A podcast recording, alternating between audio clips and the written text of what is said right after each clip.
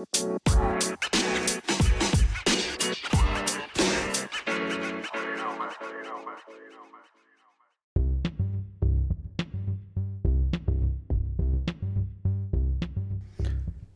everyone, how are you? I hope that everything is well. we are what we are. This is what we have. It is what it is.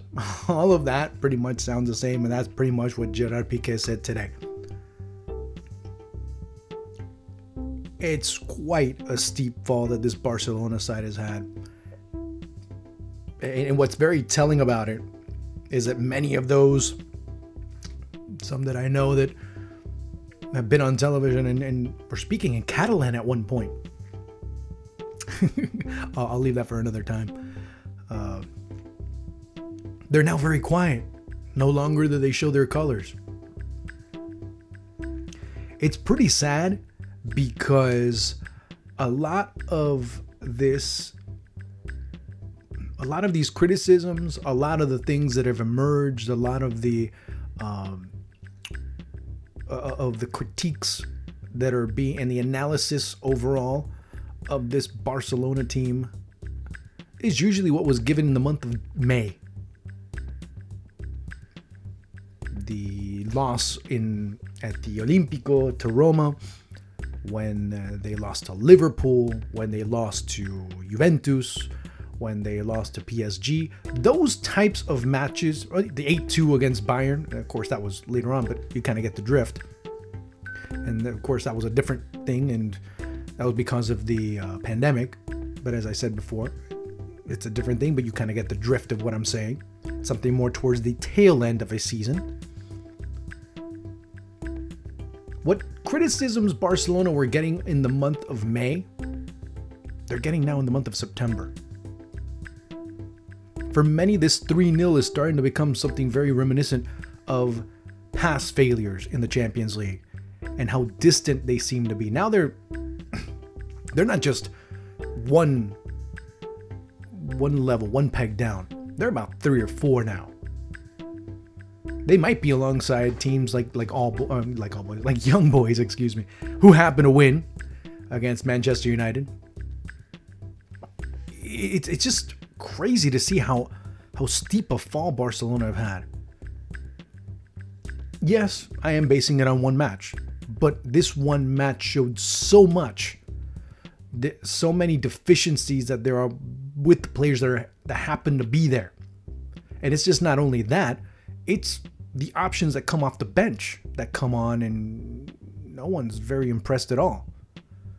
Not like they have one player that is just so good that they come off the bench and, and set you know the fear of God in, into the opposition. They don't. None of them. It is what it is. This is what there is. That's it. There's nothing else. And that's what makes things all the more worrisome now is, is it's going to be a long season for Bar- a very long season for Barcelona fans because nobody's out there. There's no one there that they can look to. There's not one player that that in the dressing room they can turn to and say, "Okay, this guy's going to get us through."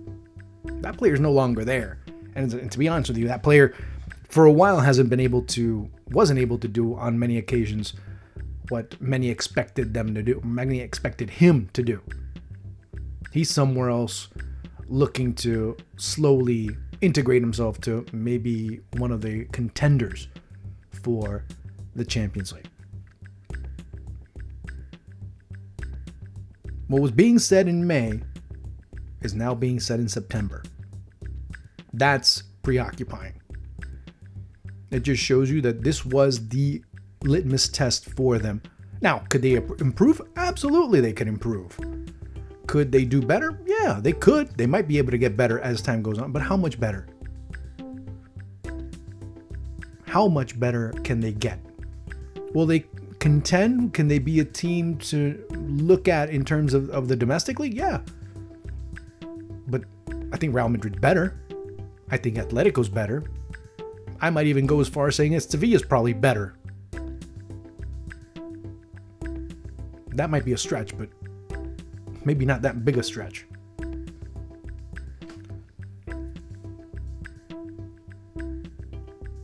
Bayern toyed with Barcelona. They just toyed with them. And when they started making substitutions, you'd start to see who comes on, and it was just a nonstop wave of, of, of attackers.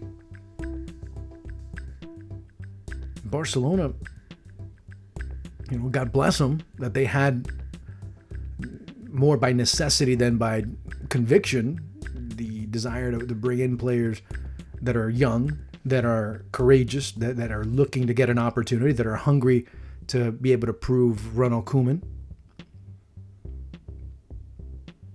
That's it.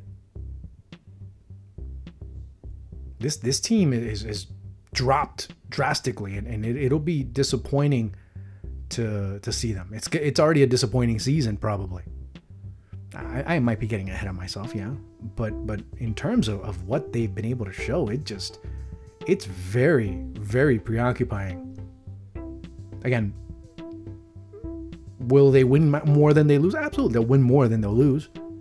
But that, that's not that's not enough. Again, that's not enough. That's not what what this what teams like this one are measured to do. Nobody, you know, nobody says, "Well, Real Madrid's going to win games." Well, of course, yeah. But that that's what this team needs to understand that that the the measuring stick is so high that when you start bringing it down to kind of grade on a curve, that's what ends up making things that much more complicated. I mean, Gerard to be honest with you, ladies and gentlemen, sounded like Dennis Green at one point. For those of you who aren't familiar, Dennis Green was the was a is, was an American football coach, and uh, maybe it was what maybe 15 years ago came out and said they were who we thought they were, and it was something so similar as you hear Piqué saying, "This is what we have. This is it is what it is. We are who we are." And that's what ends up making things so much more preoccupying when it comes to Barcelona. Barcelona fans, I'm sure they're not happy because it was 3 0, but damn, it could have been so much more.